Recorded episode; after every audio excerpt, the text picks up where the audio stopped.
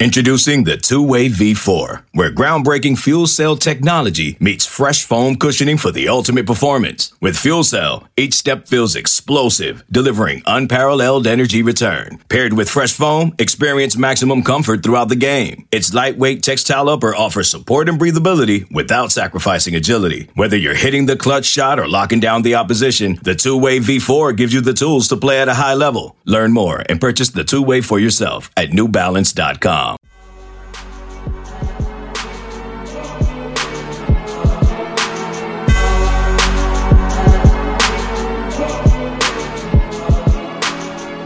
Welcome back to the Junkyard Dogcast, everybody. I'm Jake Rowe with Dogs 24-7. They're Kip Adams and Rusty Mansell, also of Dogs 24-7. And we are a little over 48 hours away from Georgia and Alabama kicking off 8 o'clock Eastern time, 7 o'clock Central on CBS. This one got weird yesterday, fellas. Nick Saban has tested positive for COVID-19. I don't know how everything's going to play out. I guess they got some additional tests they're going to run. But if that all stands up, he won't be on the sideline Saturday. I want to hit that real quick. We're going to talk about kind of our feelings and about the game and how they've evolved as the week has gone on. Georgia got a 5-star commitment yesterday, and Amarius Mims out of Bleckley County, massive, massive addition to this recruiting class, and we're going to definitely have that covered. And at the end of the show, it's picks, guys. We got our picks, we got our scores, and player of the game, and we're going to jump into all that. But one thing I want to get to very first, Rusty, I've seen this on Twitter. I've seen this on Facebook. I don't think we need to spend a ton of time on it. And I've seen it on our board. Don't want to play Alabama if Nick Saban's not there. Don't want Alabama fans to have an excuse. Well, A, you're not guaranteed to win.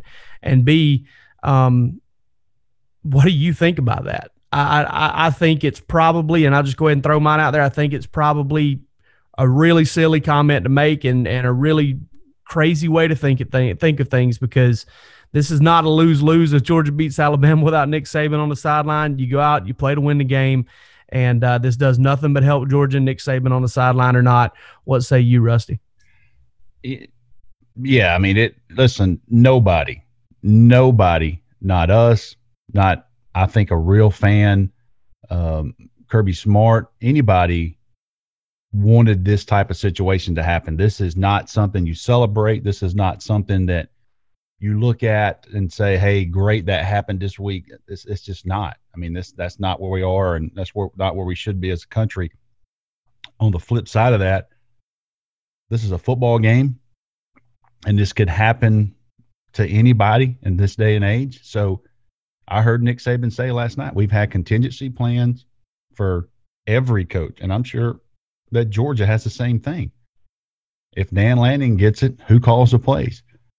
If Todd Monken gets it, who calls the plays? If Kirby Smart is not there, who's the head coach?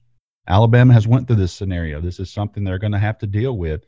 Look, it's not ideal. But at the end of the day, it's 85 scholarship players for Alabama and 70 for Georgia on the travel roster that are going to play inside the lines. This is elite on elite. Do I think it changes things a little bit? I do. But no one should be celebrating this. You know, I've seen a couple of posts, and I kind of just blew those things off. This is not, a victory for Georgia because Nick Saban's not going to be there. It's not good for anybody in college football, and that's what we all love. That's what we all do. So, you know, wish Coach Saban the best, and hope he gets back sooner than later. But this game is going to be played Saturday night between those lines and prime time. And there's going to be some really, really good football players. That just, you know, listen, I'll be honest too, there's going to be an asterisk beside it. Especially if Georgia wins. But at the end of the day, it's a W, and you move on. So, you know, it's not ideal, man. I thought I went round and round about this all morning. It just sucks. It's happened. But still, this is going to be a great football game. And at the end of the day, that's the story. Yeah, and obviously it's not optimal. I mean, you want to see both teams completely healthy. You want to see both coaching staffs completely whole. But I just kind of take issue with the lose-lose thing. And on top of it all, like, okay, well, you know, if this does end up having to be a game that gets pushed back to a different day, you don't want to shake up the season for bragging rights. you know, for the opportunity to remove all doubt. You know, this is something that, you know, obviously that open date there is there on December, whenever 13th, 12th, whatever it is, it's there for makeup games, but you may end up having more than one. I mean, Alabama gets hit now and you have to make it up then. Then, you know, Georgia may get hit with one later and then it'll have to make up a game. And then things get pretty hairy, especially if all this stuff happens after these teams take their bye week, down the stretch, November, all that stuff. So I just don't see the reasoning, but I just don't see the hand wringing over it. You know, if Alabama has the players to go forward and play, you play this game, you see who wins and you move on. And then these teams have a good chance of meeting again in Atlanta. Kip, what are your thoughts on that? You know, I think as you pointed out at the end, that's what really matters the most.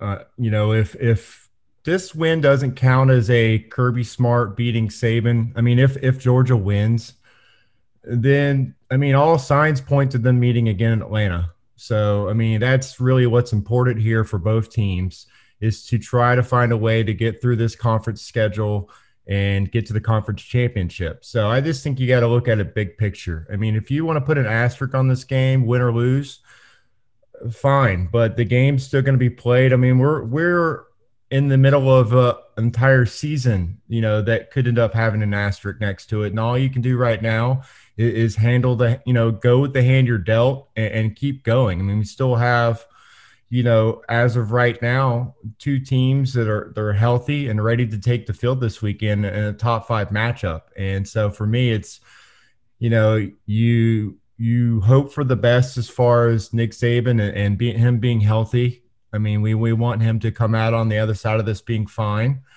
And you want to see football being played. I mean, that's what we all want. And so I think really if you start getting, you know, nitpicking and start already putting this as, you know, not truly the game it should be, I think that's just, it's selling everyone short here. And it's kind of, I mean, you're really, I mean, honestly insulting all the work that both these programs have put into the entire offseason and their preparation for this game. I mean, I don't think it really changes anything other than who's, you know, making the decisions. And I think both programs prepared for this possibility. And I think that if anyone's going to make sure everyone on his staff knows exactly what to do, it's a person who believes in the devil's in the details. And that's exactly what Nick Saban is. So if there's a program that's prepared for something like that, it is Alabama. And if you don't think Georgia's going to get Alabama's best on Saturday, then, I mean, I think you're sorely mistaken.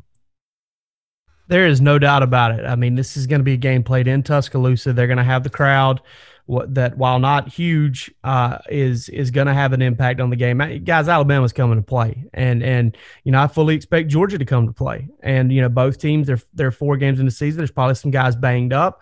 You know, this is football, and it's the way it happens. And this is definitely football in 2020. You obviously didn't want Nick Saban, you didn't want any coach to ever, you know, come down with this, because those guys tend to be more at risk than the players. I mean, there are no 40, 50, 60-year-old players out there. There are 40, 50, 60, and I think in Saban's case, 70 or close to it, year-old coaches.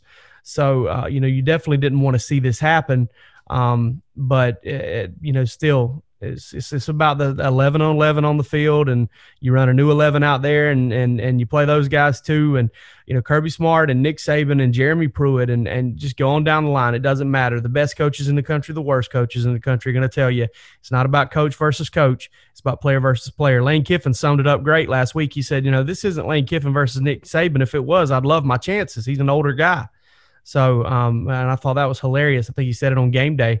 But you know, this is still a huge game. And Rusty, I want to get your thoughts. How have yours kind of unfolded as the week has gone along? Well, I've done a couple of podcasts. I did Barton's Cover 3 podcast, and man, they got me a little bit early on a prediction. And you know, it's no secret that I picked Alabama in that thread. I really, you know, when all this news broke last night, I was driving home from Cochran and the Amarius Mims thing, and kind of thinking, you know, what does this do for this game? Now, you know, with Alabama, they certainly have a system, and, you know, it's Nick Saban's from the top. I think during the game, the actual, you know, X's and O's are going to be, you know, they're going to be okay with that.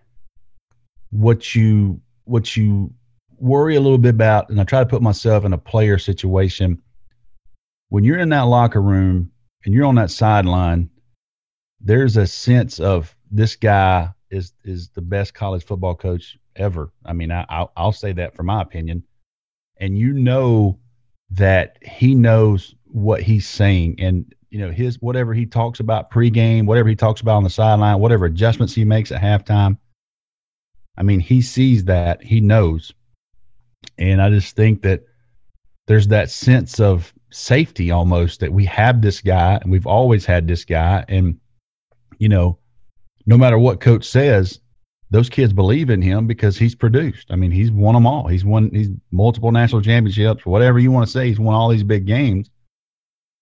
The psyche of Alabama is what I wonder, and how much that affects this game, because, you know, once they snap the ball, it's going to be football. But, you know, what is their psyche going into the game, and what's that the halftime? And, you know, if this game, if they're a little bit behind in the fourth quarter, how do they react? Because nobody's ever dealt with not having Nick Saban on the side. Nick Saban's not going to be at the end of a phone line. He can't communicate with his team.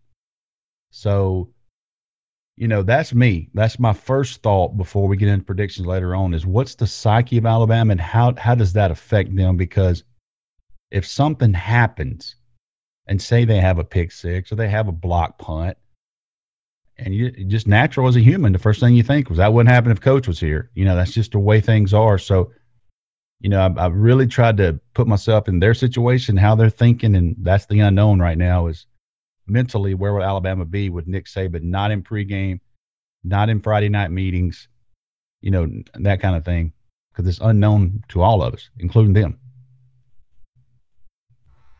For sure, Kip. How have your thoughts on this game kind of unfolded as the week is going on? It's just really interesting, because obviously all we can do is kind of compare what we've seen so far this year. And when you look at Alabama's offense, and they haven't played a defense, you know, anywhere close to what Georgia's going to put on the field.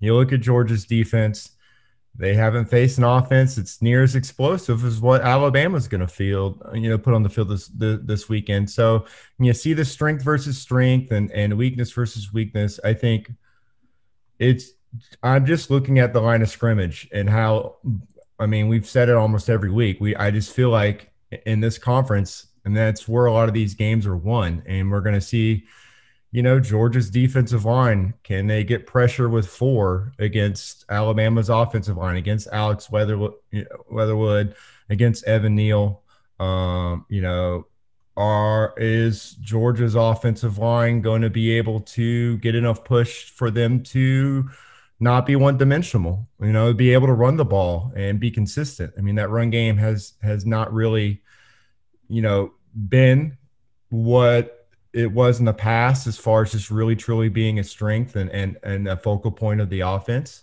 And so, I mean, the line of scrimmage is, you know, it might not be the difference on the surface of this game, you know, when we really start breaking down what we think is going to happen. But I think that when you look at the matchups this weekend, I think really the game is going to be won right there, which one of the who's able to establish, you know, and impose their will along the line of scrimmage. And it's just really intriguing to me. Just this Alabama team's different than the ones that we've seen Georgia play in the past. I just think, you know, that defense, I mean, is this really how they're going to play all year? Or are they going to have to win games with their offense all year? It just kind of strikes me that defense hasn't really had the discipline that it's had in the past. And we thought when he made the announcement that he was coming back, that Dylan Moses' presence right there would be that glue and that would hold everything together. And he has just not gotten back to his previous form yet. He will at some point, I would imagine, but is it going to happen this weekend? I mean, that's just something that's kind of caught my eye. And just on the flip side, we just watched Alabama's offense have 4 first rounders. I mean, quarterback Tua, you know, Jerry Jeudy, Henry Ruggs, Jedrick Wills, all gone, and they're out. Their offense is even better this year than it was last year. It's just truly remarkable what they were able to do, replacing all those players, and yet still, so far, being arguably the best offense in the country. It's tremendous, man. It really is, and it's very similar to Georgia's defense because there's just experienced guys everywhere.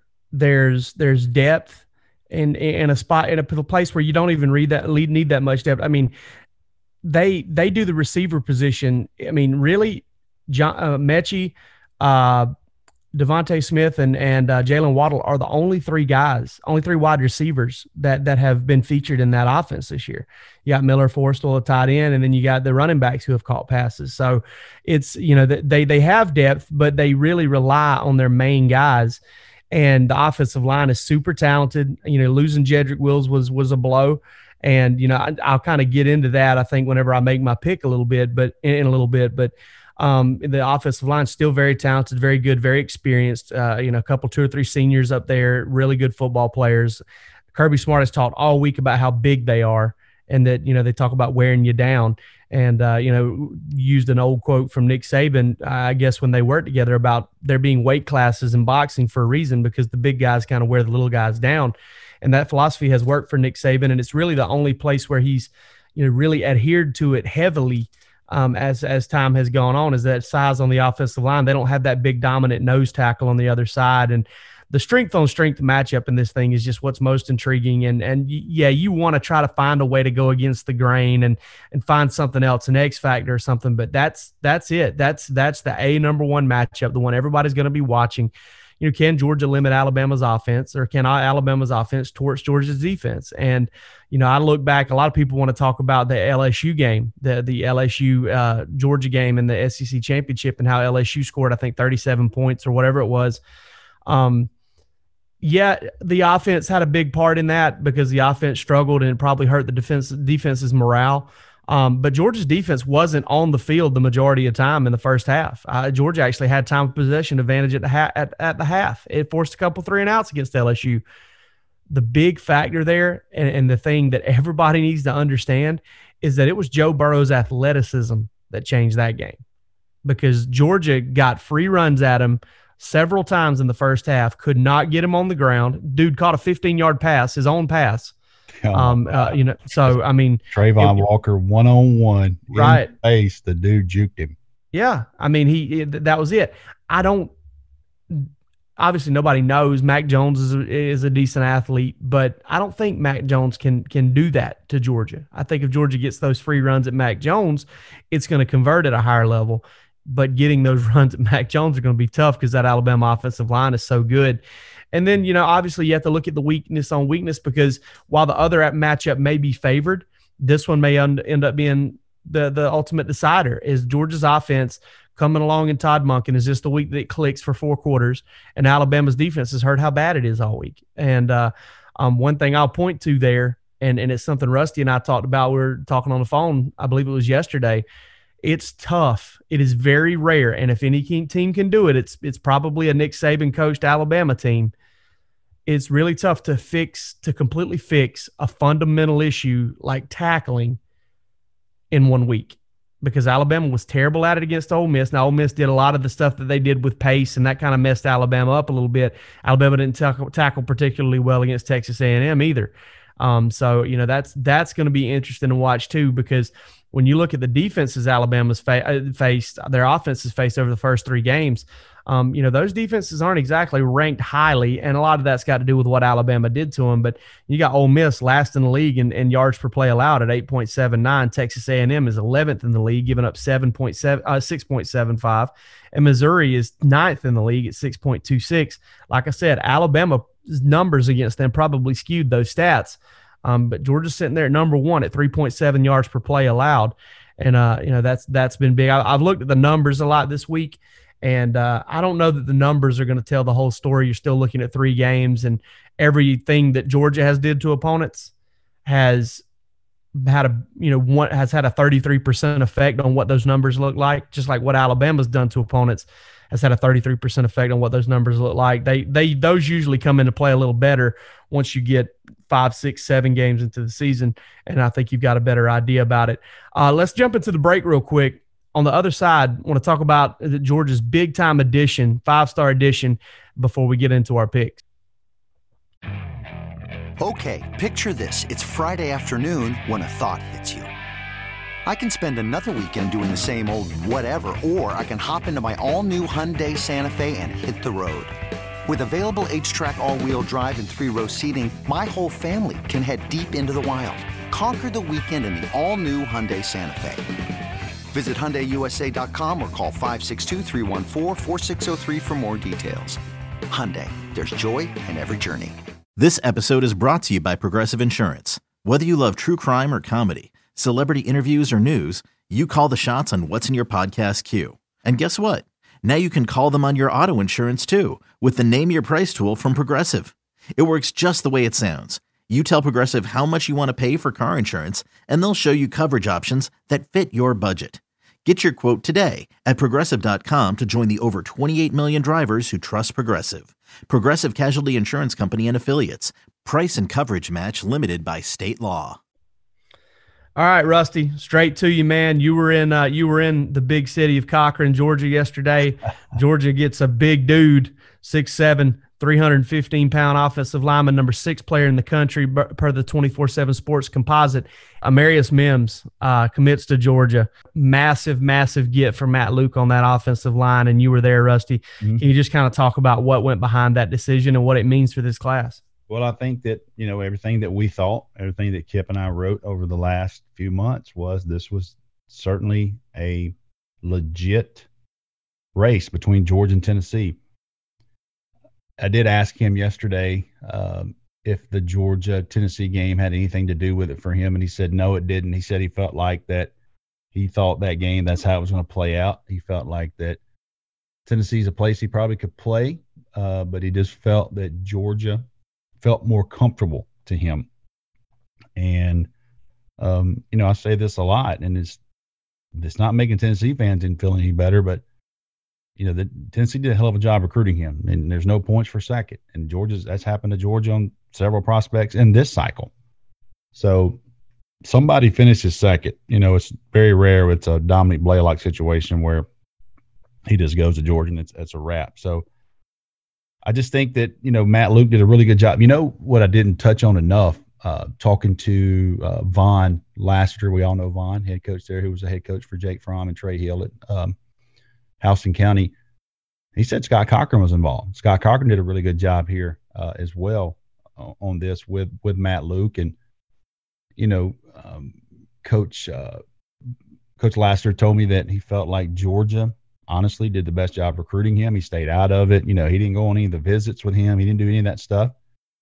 And he just said he felt like from every angle he saw, it felt like Georgia did a really good job. And, you know, I knew Amarius was really considering Tennessee, but I felt like the whole time Georgia was kind of the lead behind the scenes, and could Tennessee knock them off? And, you know, obviously they didn't, but I just think that the theme yesterday was relief, because now he can focus on his senior season.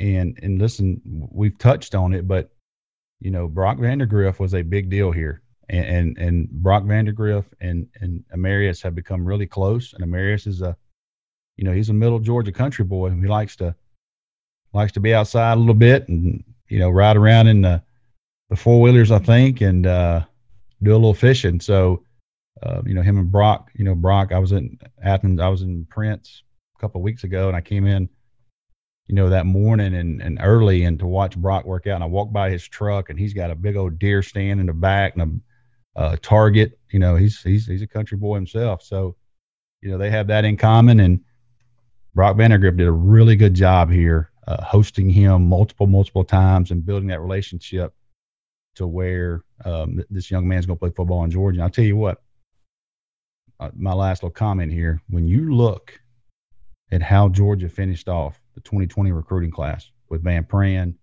Tate Ratledge, Broderick, the young man from Texas, my brain just went absolutely, Chad Lindbergh, and those guys. And then you look at these four, and I'll tell you this, I just got through watching Michael Morris's tape this morning. This is the best he's ever played. So I'm telling you, the 2020 and 2021 class that Georgia's put together offensive line, that thing is going to stay deep. And I'll tell you this, the guys that are coming back next year that are playing right now, they come back, they're going to have some battles on their hands because there's about to be some extremely talented guys that are second-year guys, and there's about to be some talented dudes that are going to walk on campus here in a couple of weeks. Absolutely. Kip, any insight on his recruitment and what this means for Georgia's class going forward? I mean, first off, I just have to point out the fact that Georgia just landed its highest-rated offensive lineman ever. And this is the 21st year, really, of, you know, the internet era as far as just rating prospects.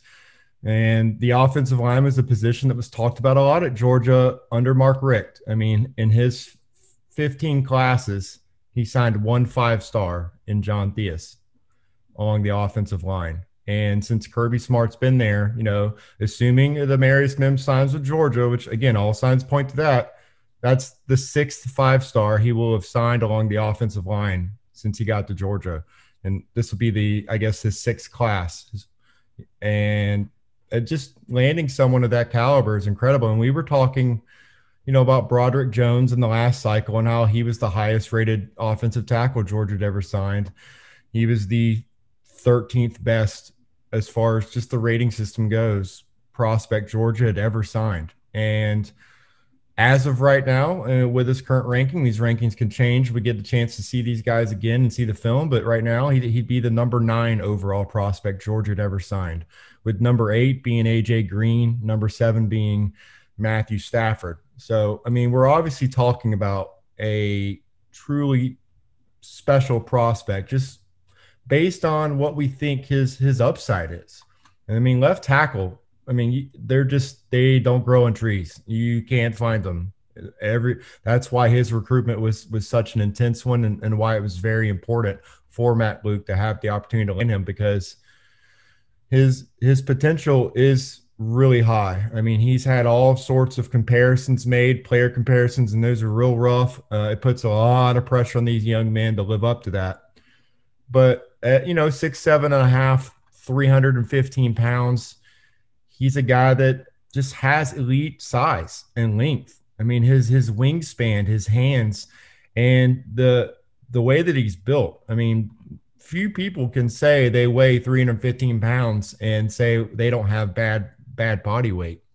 He's one of those guys that can claim that. I mean, he just looks incredibly physically impressive and is very athletic. He played defensive end as well as offensive tackle last year at Bleckley County, and he gets the second level really well. He's got very quick feet. And so the one thing you're going to want is for him to get stronger and to get in that strength program and just develop physically, continue to develop physically. But based on what he shows right now, I mean, yeah, he's got a chance to be a potential three-year starter at left tackle for Georgia. And yes, we know Broderick Jones is there now and has a year up and has a lot of potential. But I mean, you do have 2 offensive tackle spots that you have to put people out there. And I mean, we've seen that even with Georgia's recruiting, putting the best 5 on the field means that sometimes a guy that might not be an offensive tackle in the NFL is playing offensive tackle in college, just because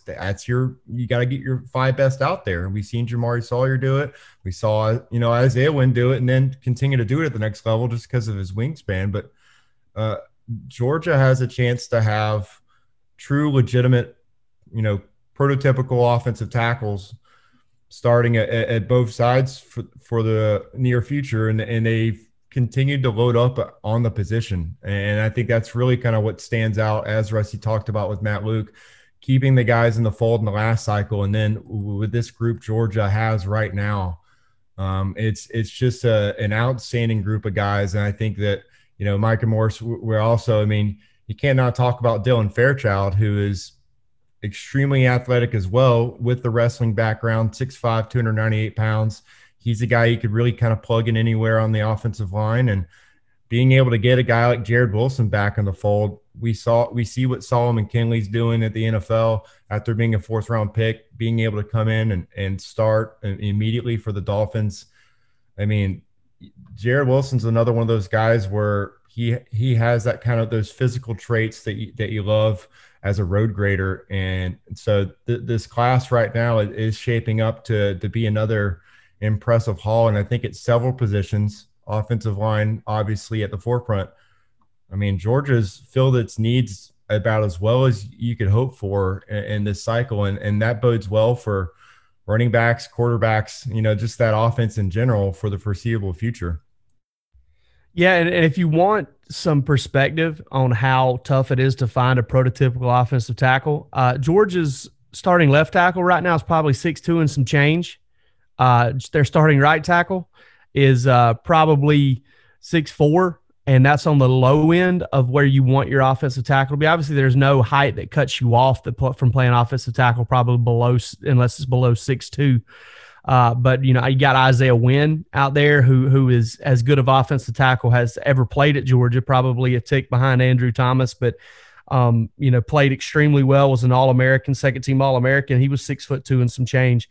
Finding these 6'7", 6'5" guys, like your Andrew Thomases and Isaiah Wilsons and those types are not – they don't grow on trees. I mean, I was at a Georgia function one time where we got a chance to talk to Kirby before, and as he was addressing the crowd, he made a comment about how much of the population, of the human population, is 6'2" and above, and it's very, very small. I can't remember the number, but it's like 10%, 15%, something like that. So when they're walking the halls out of high school and they see a cat walking down there that's walking around that's 6'5", 260 pounds, they start asking about him. They don't care if he's played football. They start asking about him and wanting to know a little bit about him and his grades and things like that. And then they'll, maybe invite him to a camp or something like that. But that's how important it is to find these big human beings. And if you want to know how important it is on the edge, just flip on the 2007 Sugar Bowl, or I guess it was 2008 Sugar Bowl, Georgia and Hawaii. They ran out there with 6'3" tackles with no length, and Georgia lined up in 9 techniques and ran right by them all night because they couldn't reach them. And you want your tackles to be long. You want them to be able to extend that edge, and it allows them some margin for error. If they're a little slow getting out of their stance or they underset, they can use that length to kind of get a piece of a guy and give a quarterback an extra tick to get the ball downfield, and all of that comes into play. Let's get into picks, Rusty. Make it. Can I say I got technical difficulties? I picked Alabama on the Cover 3 podcast. I picked them 30. I think 31-24.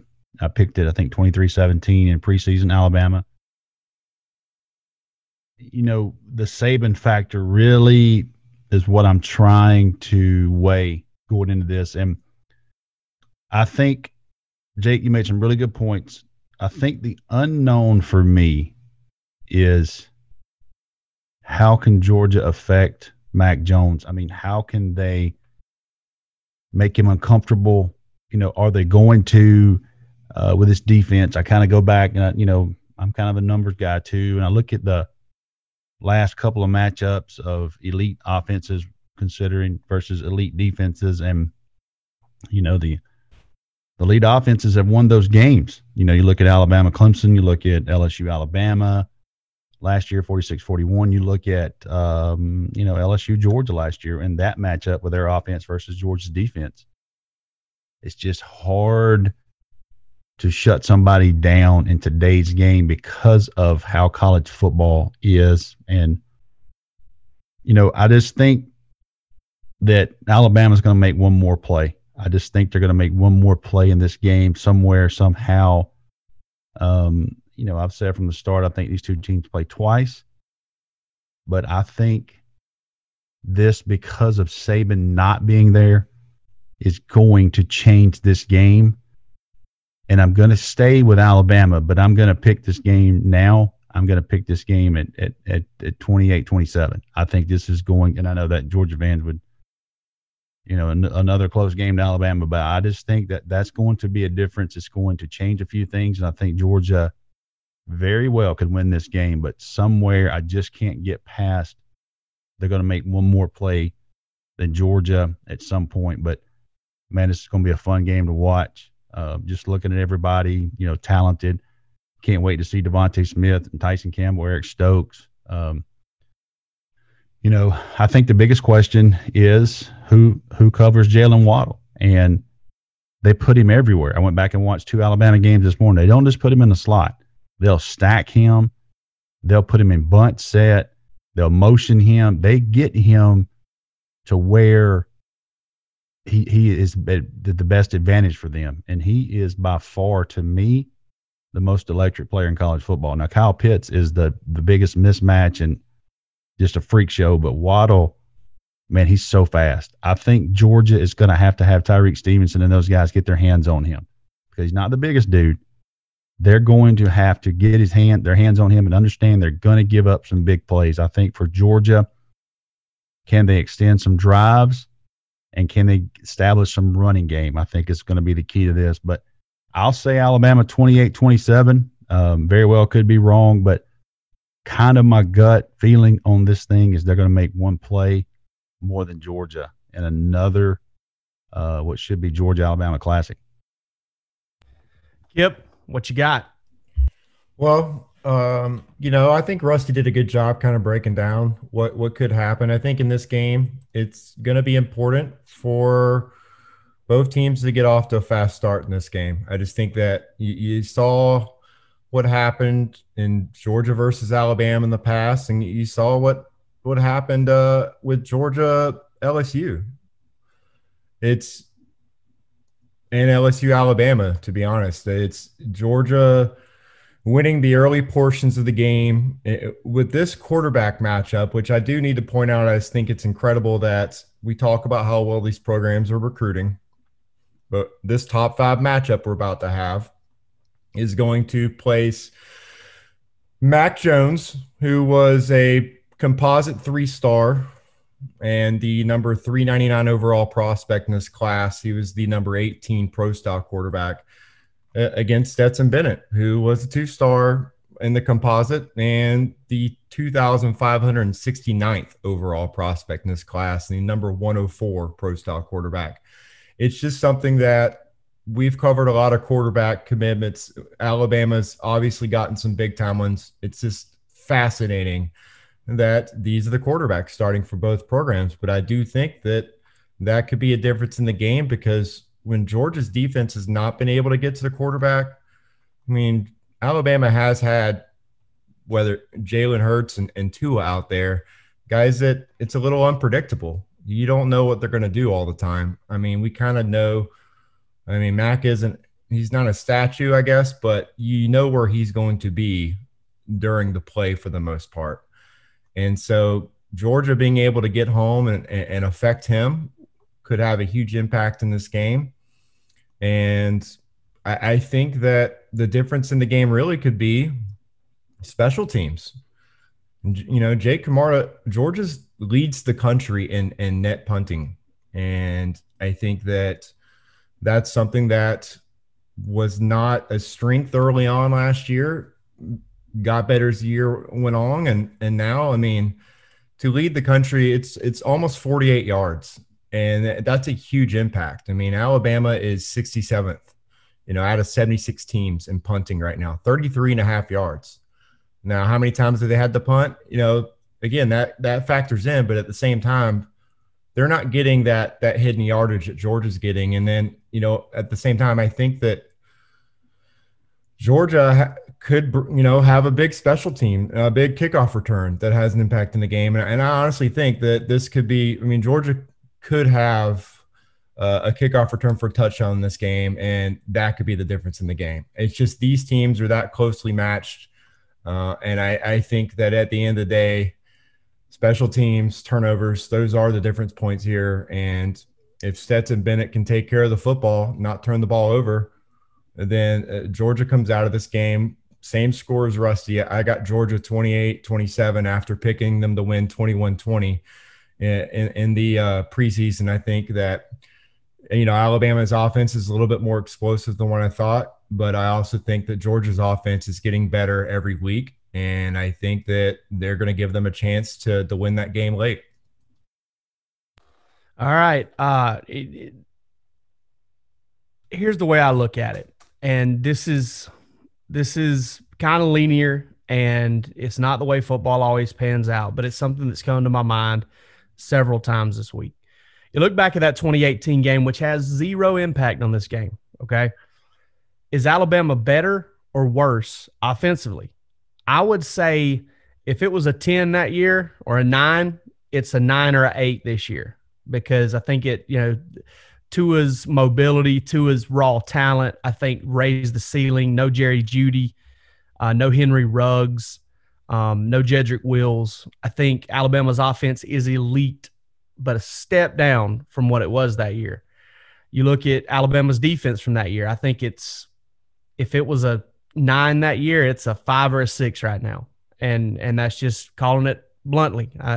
Alabama doesn't have that dominant, you know, you look at those two games where it beat Georgia, Darren Payne and Quinlan Williams had a massive effect on each of those games. Raekwon Davis, also massive effect. Doesn't quite have those horses up front or really in the secondary front to back. I mean, it's just not as many guys back there. A very good player at each level, elite player in the secondary, and Patrick Surtain Jr. And then you've got obviously Dylan Moses there at linebacker. I don't think he's quite back to himself, but he's still stinking good, man. He's really good. I don't see the pass rush on the edge like they had in those years either. Then I look at Georgia. Georgia, maybe a tick down offensively, probably on the same level when you consider the emergence of Kyrus Jackson. No DeAndre Swift from that 2018 game. That's a big one. And, you know, I'm sitting here thinking to myself, if Georgia had a running back that just scared people, that like DeAndre Swift, like Sony Michel, not Nick Chubb, I think this would be a little bit more of a no-brainer for me. I think this would be a thing where I would give Georgia a great chance to win this game. I maybe would say Georgia should be favored in this game if it had that dynamic running back. And then Georgia's defense is better, no doubt about it. Listen, if Georgia loses DeAndre Walker, which if you want to go back to the Nick Saban thing, there's not an Alabama fan out there that is sad that they beat Georgia when DeAndre Walker went out for the fourth quarter, okay? So, you know, Georgia lost a key player in that game, and it affected the outcome of the game because Jalen Hurts started breaking contain constantly after DeAndre Walker's injury. But if Georgia loses their top pass rusher, well, they've got another one. And if they lose that guy, they've got another one. And, you know, it goes 4 deep there when you consider Jermaine Johnson's going to be back. So I think Georgia's defense front to back much better than it was in 2018. Again, that none of that has really any effect on the game, but when I'm talking about these teams matching up, that's one thing I've kind of come back to is I don't think Alabama's quite where they were as a team then. And I think Georgia may be a little better. Now, will that equate to a win? I agree with Rusty. I think Alabama's going to score 27 points. I think Alabama's going to score 27 points. I think Georgia's going to score. You had Alabama at 28, didn't you, Rusty? Yeah, 28, 27. Right. Yeah, I've got Georgia at 27 points. So I agree with Rusty there. Sorry, but I think Alabama's going to score 24. I've got Georgia 27-24. I picked Georgia by 3 in the preseason, 20-17. I think this Alabama offense is a little better than I thought it was going to be, even though I'm really interested to see how it matches up with this Georgia defense and you know, the fact that they're going to run all of those 3 receivers out there and go with them nonstop. But I just think that this is a game, and it comes back to another element for me, and it's Stetson Bennett. And listen, I've put it out there, guys. I put it out there in print last week. I'm still a Stetson Bennett doubter, but one thing I don't doubt about him, I don't doubt his makeup. I don't doubt his moxie. I don't doubt his toughness and his ability to handle the moment. I think Stetson Bennett's going to go out there and expect to win this game. I think he's going to put together another 200-yard passing game, his 4th straight to start his career as a starter, and actually 3rd straight as a starter, 4th straight this season. And I think Georgia gets a win. I think it's going to find a way to do just enough. And I do think Georgia's going to be able to get a little pressure on Mac Jones, but I don't think it comes until the second half. It's not going to shock me if you're looking at a 21-17, 20-17 Alabama lead or something like that, 17-10, because Alabama's had a lot of success in the first half. But Georgia's has been such a great second half defense this year. It's allowed 6 points in 3 games in the second half, that I think that's going to also show up as well. And my player of the game is I'm going to go from the defensive side of the ball, and I'm going to say I've been going back and forth between Adam Anderson and Azeez Ojulari, but I'm going to go with Azeez Ojulari. I think he's going to come up with a couple big sacks in the second half of this game, couple sacks in big situations, maybe one on third down, and I think that's going to be Georgia's player of the game. Guys, that's all we got for this one. It's all the talking's over now. It's time to play a football game. It's time to see number 2 versus number 3 in Tuscaloosa. That environment, everybody. And listen, if you're going to get Alabama and Tuscaloosa, this is year to do it. It's not going to be a packed house, but it's still going to be electric. It's still going to be effective. I've seen a couple games at Georgia already where the crowd was involved, and they affect the opponent, and Alabama's crowd's going to affect it. But we'll see how it goes. We've made our picks. Everything's down, and we'll catch you guys next week to talk about, or actually on Sunday, we'll catch you guys to talk about how it all went and break it all down for you. But for this episode of the Junkyard Dogcast, I'm Jake Rowe with Dogs 24-7. They're Kip Adams and Rusty Mansell from the same place, and you guys take it easy.